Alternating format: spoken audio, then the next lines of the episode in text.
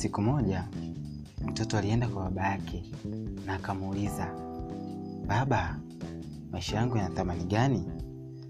Baba yake akampa jiwe na akamwambia kuwa mwanangu kama unataka kujua thamani ya maisha yako basi itabidi uchukue jiwe hili na uende sokoni uende nalo jiwe hili sokoni. Na ikiwa mtu yoyote atakuuliza bei ya hili jiwe basi usiseme neno lolote lile. Isipokuwa nyanyua vidole viwili juu. Hivyo kijana yule alifanya kama alivyoambiwa na baba yake na akaenda na jiwe lile sokoni.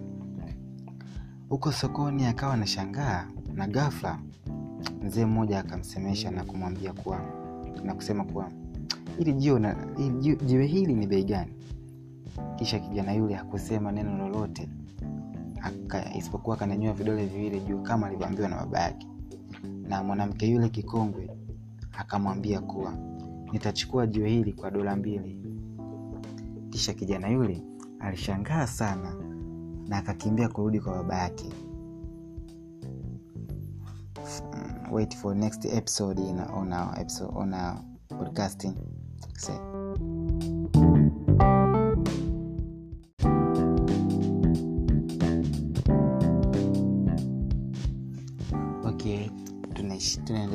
Pale pale tulipoishia katika kipindi kilichopita kijana yule akamwambia baba yake kwamba kuna mwanamke kikongwe sokoni kule anataka kunipa dola mbili kwa hili jiwe.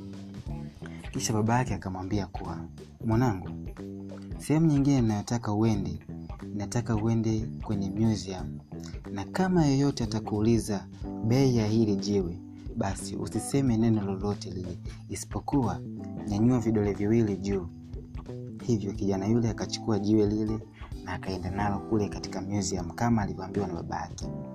Na baada ya kama dakika ishirini hivi kupita kulikuwa na mtu wa rika la kati yanamaanisha yani waze- wa baba wa baba ni mbaba mona na ambaye ali- alimwaproach bwana yule mdogo. Yani huyo huyo mtu ambaye nilikaa kati namaanisha mbaba alimwaprochi yule bwana mdogo yule kijana na akasema kwamba mheshimiwa jiwe hili ni bei gani?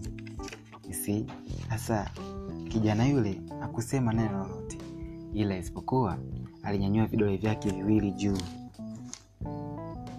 Na huyo kijana na huyo na huyo mtu yani namaanisha yule mbaba akasema kuwa nitachukua kwa dola mia mbili aisee kijana yule alishangaa sana.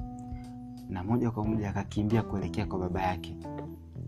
Kwamba baba baba kuna mtu kule katika museum anataka kulinunua jiwe hili kwa dola mia mbili. Baba yule akamwambia kijana wake sawa kijana wangu. Sehemu ya mwisho inayotaka ulipeleke jiwe hili ni, ni kwenye duka la jiwe la thamani. Ingia ndani ya jiwe ingia ndani na jiwe hili. Na kama yeyote atakuuliza bei usiseme neno ila nyanyua vidole viwili juu.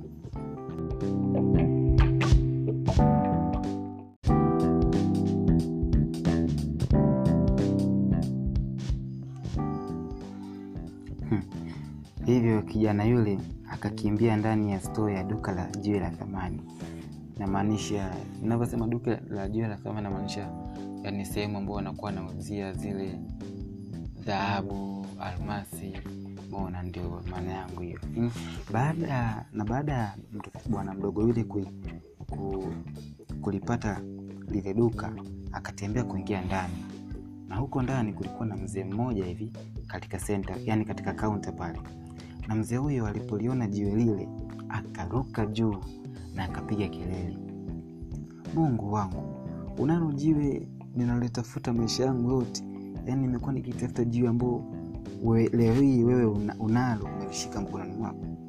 Bwana mdogo unataka nikupe kiasi gani katika hilo kwenye hilo jiwe? Kijana yule hakusema neno lolote isipokuwa akanyanyua vidole viwili juu kama ilivyo ada.